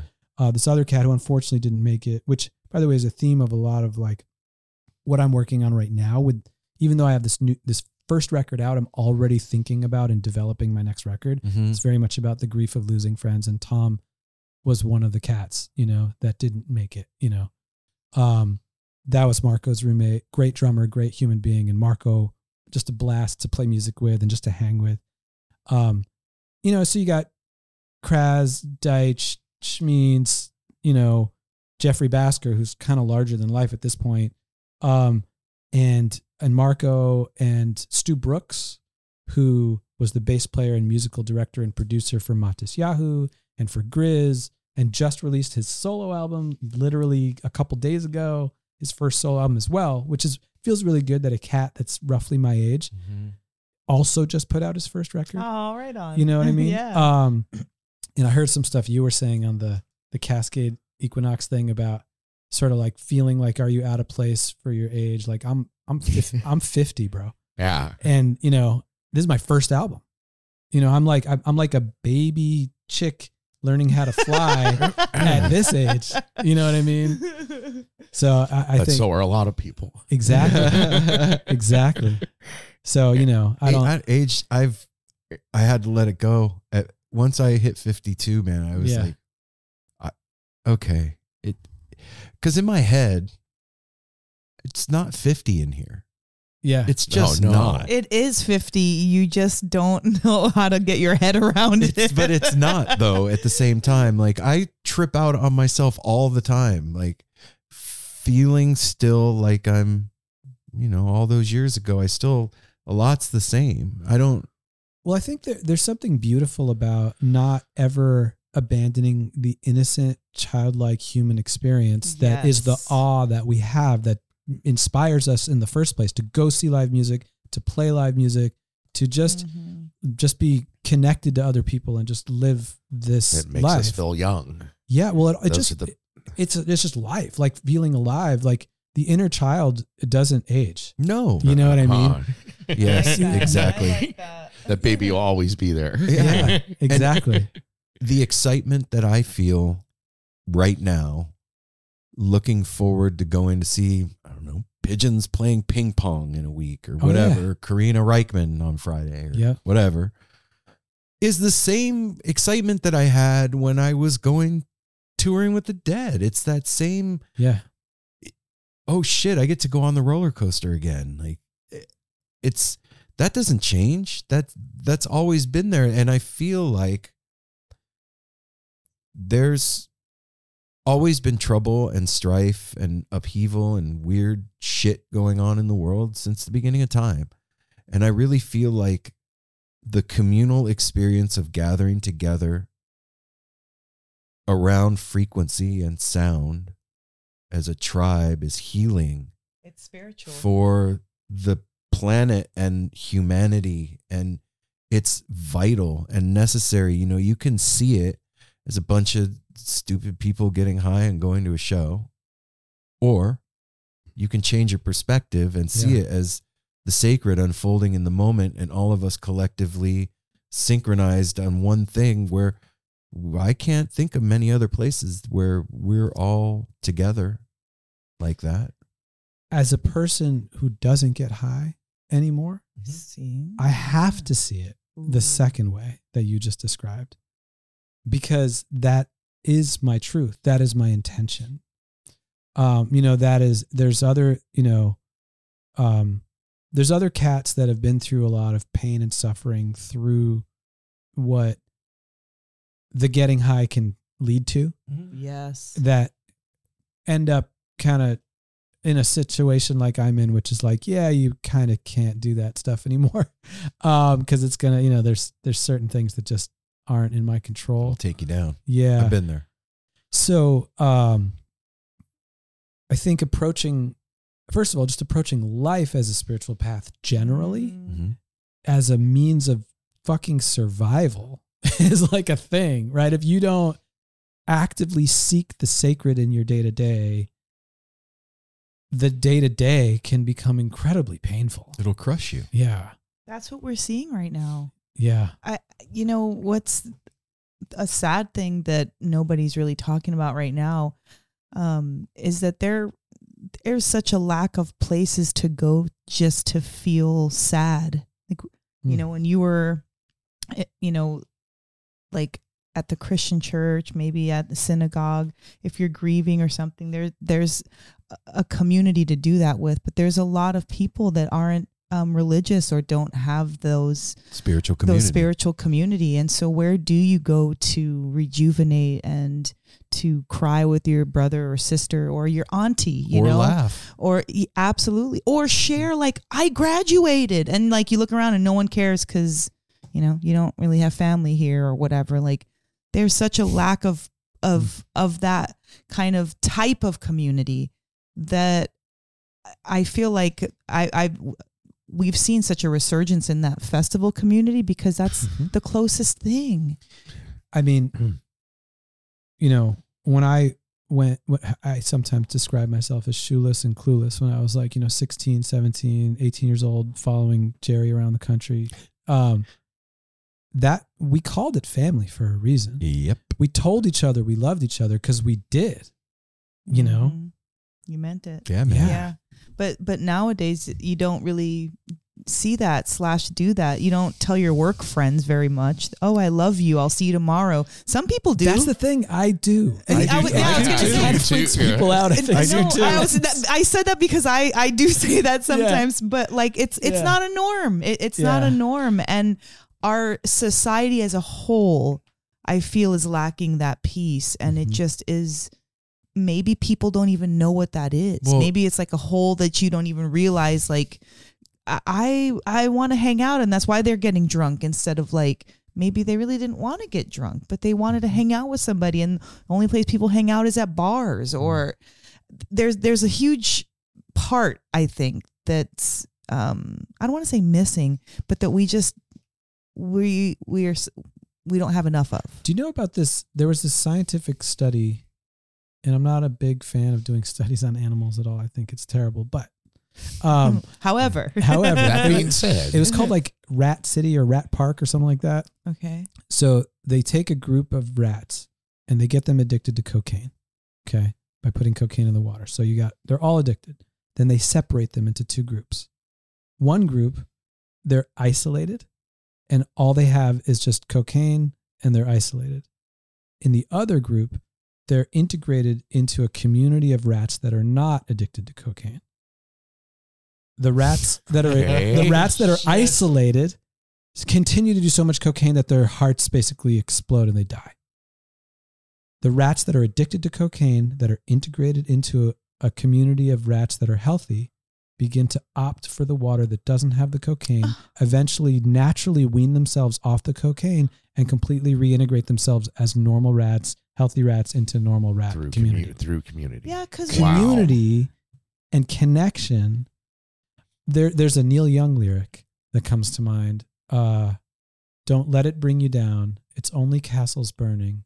Find someone who's turning, and you will come around. mm, Whoa. I, we've been, what you're talking about right now is the underpinning ethos of No Simple Road. yes, Whoa! Like, seriously. Like, Wow. that, that's, Uh, that's what we didn't, this was not intentional. It's what happened through us just being honest but also with, with with a community grew up with this and it's the thing that is the most important part of the why we even bother doing this is because the people that have become friends and that we've become friends with it's the community there- that's grown there's from it. yeah there's no like i don't have a separation anymore between like the people in my life and this and it's all one It's all one. organism and to see those people flourishing they met each other through this and now they're going to see shows together and going on vacations and Mhm. hanging out and this thing where there's this connection happening. I, I'll do this as forever. A, a dollar doesn't matter. Like, yeah, let me keep seeing that. it's beautiful. Keep feeling it's so the love. beautiful. I I have a great eh, sort of anecdotal experience of that. So, one of my closest friends since I was like 12 years old, who was my actually my first guitar teacher. He was like the guy, the kid that was two years older than me that lived down the road that was a shredding guitar player, and I wanted to learn how to do what he did. Mm-hmm. And he was, I mean, he was wise beyond his years at that age. Like he had like a whole Hendrix, Pink Floyd thing going on. Um, and we were kids, you know.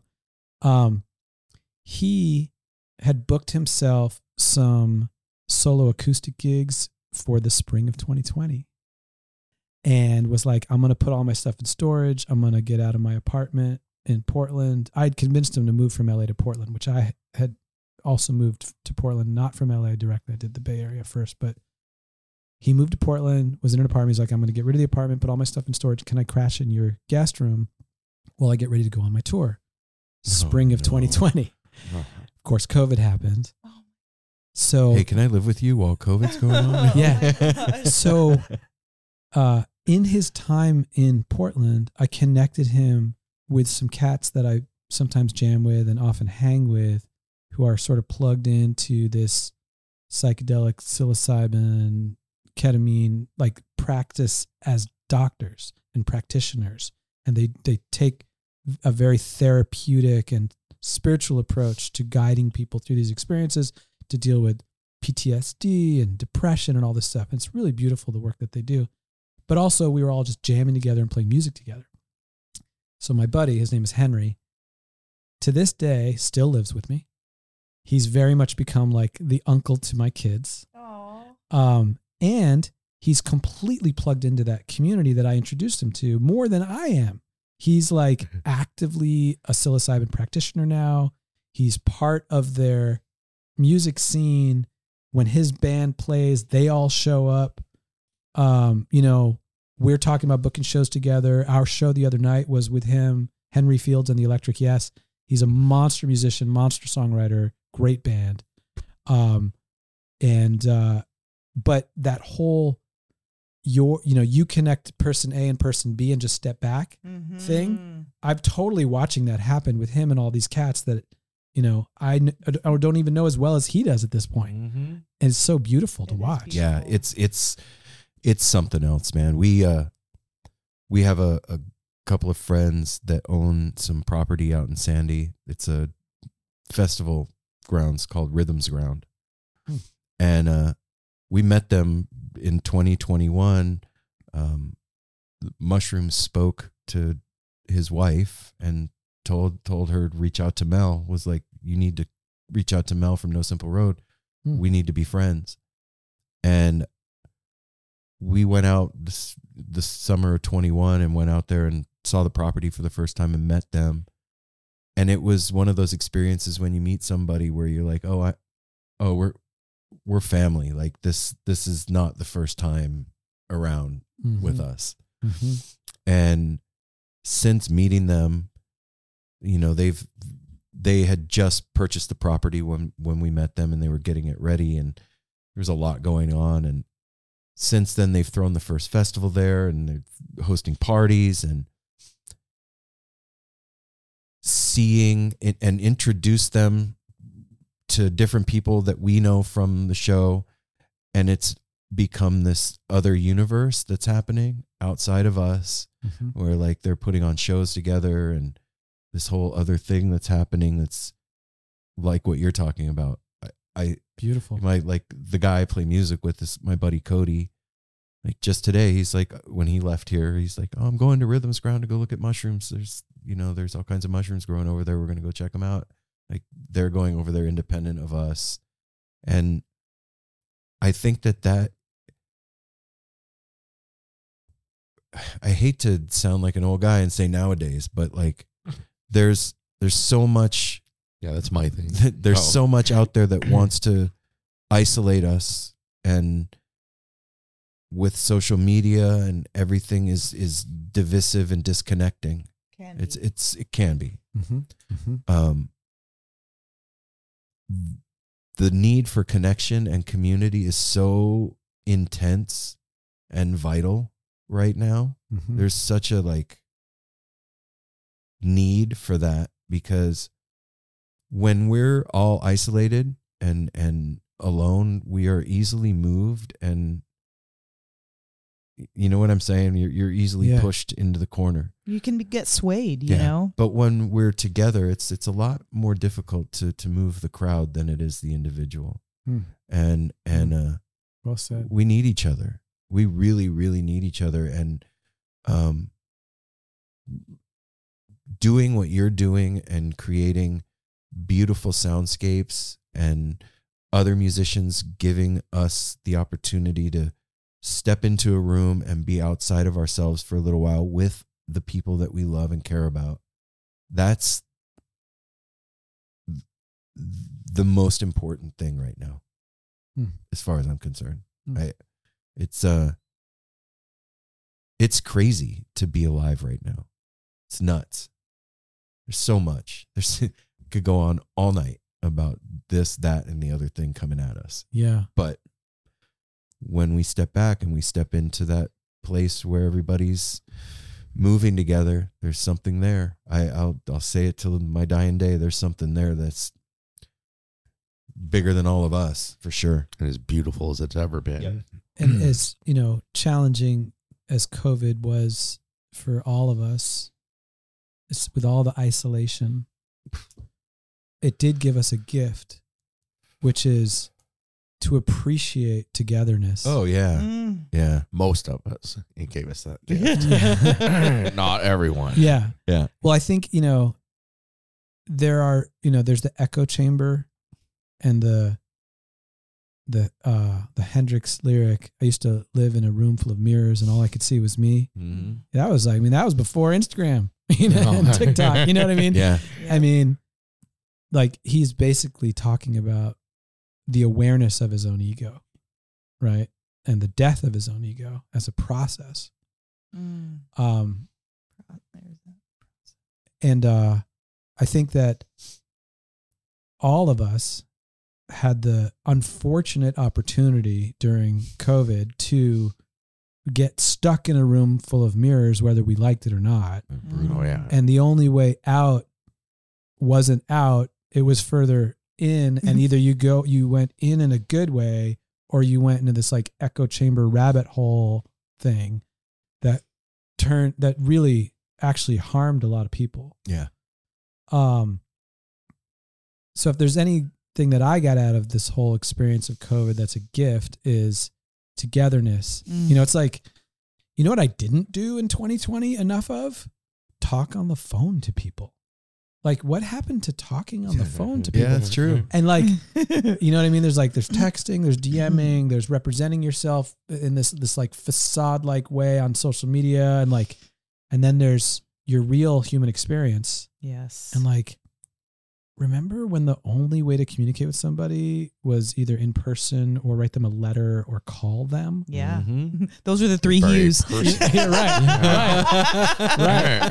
Right. yeah, it's true. Yeah. It's true, man. I Yeah. mean, I, I can't think of any other way. I guess there's the the the thing that used to happen on tour and happens to me still all the time where you like think of somebody and then you turn and they pop up. They. Yes. Yeah. Yes. happens to me almost every day with a text message where I'll think of somebody and they'll text me within minutes or seconds of thinking of them. But that's just being like an antenna. Yes. Um, Just that's just that's It's all not that is. just. That's all that is. yeah, no biggie. Yeah.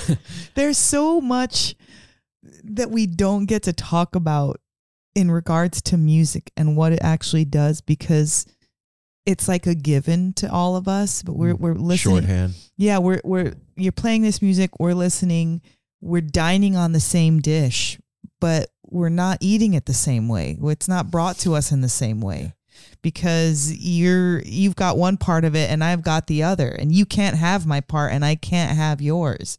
And so but there's a lot that happens in that too like through the song, through the music, the synchronicities, the way your body moves, uh, how it's affected you, how long you want to play this. There's so many things that get uns- that are unspoken that encompasses the magic of what a live performance and what being in front of music is. And that I think is one of the most important things right now in healing a greater amount of people. And I don't mean like indefinitely healing. I mean In the moment. in the moment, exactly. Mm-hmm. Like making people forget about their worries and they're so consumed and they can just listen to a beat and rock with it or getting so involved in the lyrics that have you know hurt somebody to write but it makes you feel good to sing you know like mm-hmm. there's all of these parts of it and and really the word is is magic for all of that the the the movement the lyrics the music it just becomes magic so I don't know what I had to what, what no, where it's, with it's that was beautiful. the end of it. Before we wrap up, is there anything that you want people to know about the wheel that we haven't talked about? Hmm. Well, it's a definitely an album. You know, like the wheel is me, it's the project, but it's a self-titled album that's meant to be consumed as an album. Mm, You know, that's good to know. yeah. I mean, It the really songs, is. like you know, consuming an individual song, beautiful. Like, do it. And Coyote Mask is getting some love. It's great. So Made a video for it. Mhm. Thank you. It really is great. the uh um but um even the vinyl like what you know how side A ends and how side B begins was very intentional shaving down how long the album was and taking whole songs that could have been on the record and saying nope that doesn't really fit into the this album as Mhm. intended you know you mentioned electric ladyland Mhm. uh there's so many obviously albums we can talk about but that is a perfect example of an album that has a weird beginning right? Uh or maybe i'm thinking of axis. Um no, it's it's it's it's, It's the electric. alien yeah, thing Yeah, yeah, yeah yeah, that, yeah. okay. Um it's got a weird intro and then it sort of that culminates into the first song and Have it very much has a flow yeah. and it very much has a flow a beginning middle and end. It's a story. It's it's like a film. It's like a book. Um that is the main thing that i want people to know about this album is that is the intention That's dope. I, I, we had a conversation with somebody the other day that was saying that a lot of folks don't that's a, a dying art of understanding how to listen to an album beginning to end that the single has been the thing in pop culture Oh, for yeah, so 'cause long of now playlists Yeah, and everything. that that it it's smart for you to say that f- so that people understand that this is a a piece it's special. this is a there's something It's a work. so I was looking at a graphic yesterday, which is a history of the music business broken out by media type. Mm-hmm. You know, starting out with LPs, and then eventually there's cassettes, and you know, and then there's CDs, et cetera, and then the streaming. And you see, first of all, a very sad story where there where the overall revenue trajectory is down, right? Um, where there's actually, you know, when adjusted for inflation, the actual whole pie that is the music, the recorded music industry. This is not about tickets and merch and anything Yeah. like that. It's a shrinking universe. Obviously, there are people getting big chunks of it that are massive stars.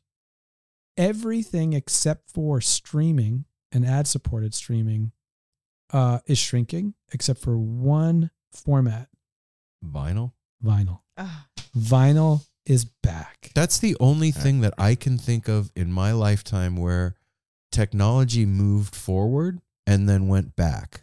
And there's a reason why vinyl is so wonderfully magical and that it's physical. It's it's a physical format. Tangible. There's nothing more similar to the live music experience of when someone plays a chord or a note on an instrument or hits a drum that it goes into a microphone, comes through a speaker and hits your body Mm-hmm. in real time. Right. That's a physical experience. That's why we love live music so much. right. You're literally experiencing it physically. When that when you record an album in the studio and then you translate it into zeros and ones and there's some sort of facsimile of it through Mm. streaming you know like if you listen to the mp3 or the streaming over the internet compressed file i mean there's all kinds of things you can geek out where they actually you can see how much data is thrown away how much information is actually disregarded because the human ear might not make sense of it versus Mm. the full freaking wave of the physical format. Because, you know, when I went to the mastering studio, Telegraph Mastering with Adam Gonzalez, and I watched him take the masters of my album and with his vintage lathe cut the lacquer master, there's a needle cutting physically, digging a groove, and he has like a microscope that's part of it. And you could zoom in on the grooves. He's showing me my music physically Oh, engraved shit. into this disc. And then they go through this crazy process of that disc then gets like goes through this like chemical electrical process where it then becomes metal and that becomes the stamper, like an inverted version of that becomes the Yeah. stamper of your records into vinyl. So it's like a negative, Yeah. Okay, Um, yeah. It'd Just be- such a trip. which is also like the you know this idea of digital photography versus physical photography. It's it's very similar. Um, the reason vinyl is so moving to us is because it's physical. If you go pick up like an original pressing of a Beatles album, it's actually they recorded it to tape and then they cut from the tape master directly to vinyl and then they pressed from that, you know, from that lacquer records. There was no computer involved in the entire process. So when you go and put Rubber, Soul original pressing on the record player, you can physically feel John Lennon playing the guitar. Mm. It's not a it's not it's not a, like a digital representation of it. A facsimile. Everything Yeah. is. Yeah. Yeah. The see-through shit. version. Yeah. Yeah. Yeah. So It's there's one song I think of growing up, um, "Me, Myself, and I" by De La Soul. awesome. Every t- amazing. Yeah. Every time I try to hear it digitally, it, it's it's Is not that- is it's that on not three feet high and rising. um I think it is. I'm not I don't remember, but my gosh, Geeking it, it just albums. doesn't sound like The from the radio or like when you fir- when you first heard you could hear the difference that it's not the same thing and it bums me out And I- that specific song because I loved it so much and I listened like the, the remix this this version that like no it's there's something missing from it from the when it came out in the 90s or something Something really beautiful happened to me this week because you're bringing up radio, Yeah. which is also physical. Um, 23 radio stations across the U.S. contacted my radio person and Yes. requested the vinyl version of the record. Whoa. There's way more record, uh, way way more radio stations that have the record, yeah but not on vinyl. So apparently, there are still radio stations that are playing wax on the air. Oh wow, That's really? awesome. Yeah. That And is hopefully awesome. more starting to Yeah. do that Like I with said, man, the that's the- resurgence. That's the only time I've seen technology go backward. You don't see, you know, the I don't know, us going back to bicycles from automobiles, like automobiles. TVs with and, you know, antennas like biplanes from jets. It doesn't Riding happen. horses. You- they- I- except in Portland, the big the big bicycles. yeah, that yeah. they did a, a study with um, analog and digital music and plants. Have you Mm. ever seen this? Well, I know that plants thrive when exposed to music. When exposed to analog music, More so. It's more so. Yeah, they wow. fed them the same, you know, whatever. One group they played analog music and these grew like huge, bushy, beautiful plants.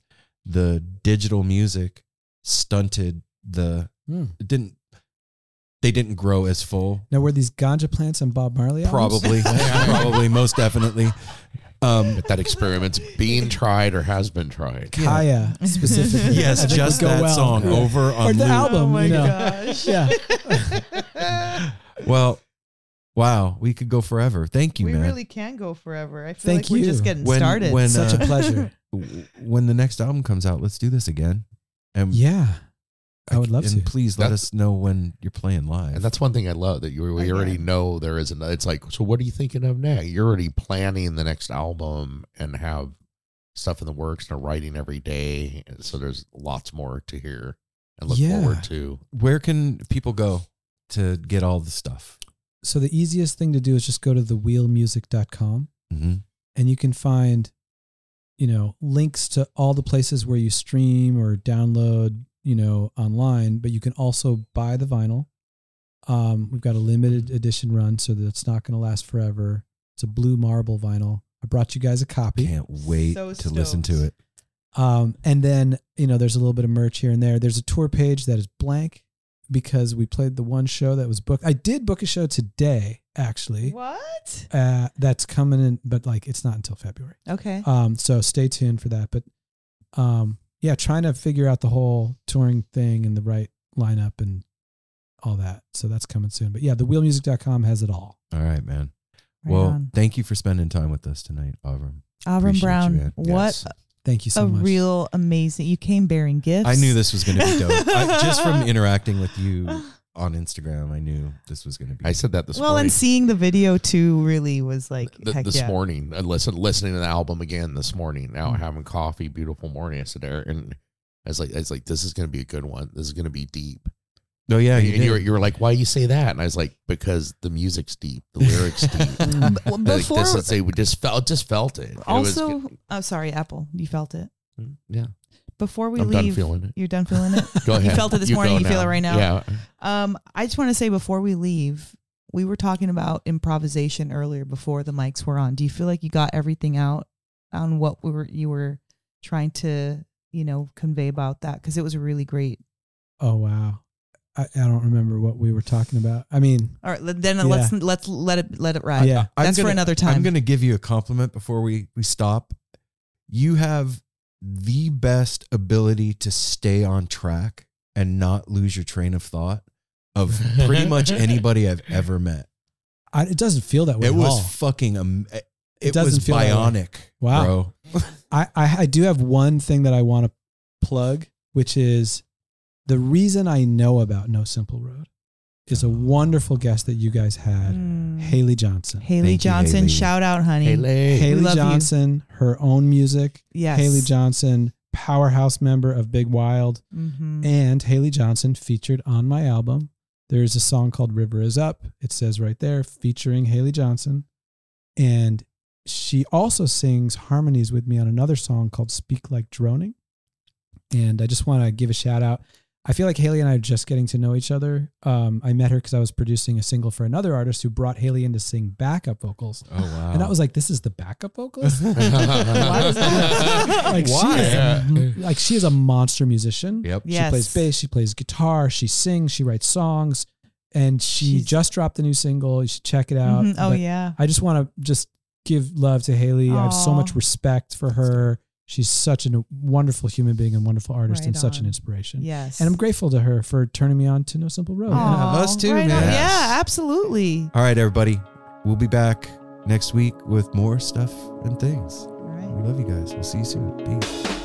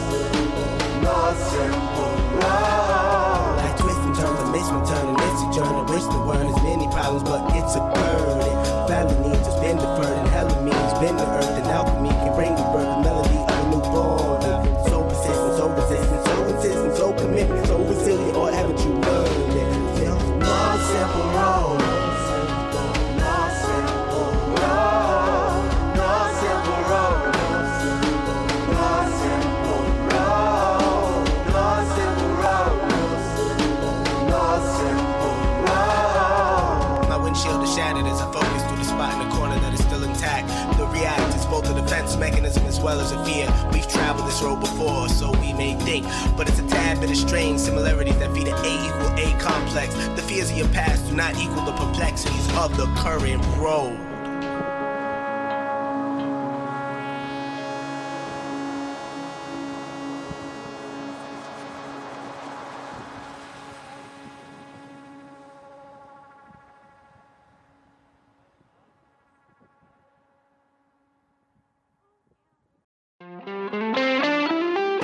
Hey, music fans! We wanted to let you know about Music on the Mountain, a show that will feature Anders Osborne, Dogs in a Pile, and Saints and Liars. This show will be directly after the Divided Sky Foundation's Fun Run at 2 p.m. on Saturday, May 18th at the base of Okemo Mountain in Ludlow, Vermont. The show is presented by The Phoenix, a national nonprofit organization offering support to those in recovery and anyone impacted by substance use to celebrate recovery. If you're running in the Divided Sky Foundation's fund run, you'll be automatically registered for the show. It's a family friendly event, and all proceeds from ticket sales and other donations benefit the Divided Sky Foundation. Visit Music on the Mountain, that's musiconthemtn.com for more info and to get tickets. That's musiconthemtn.com.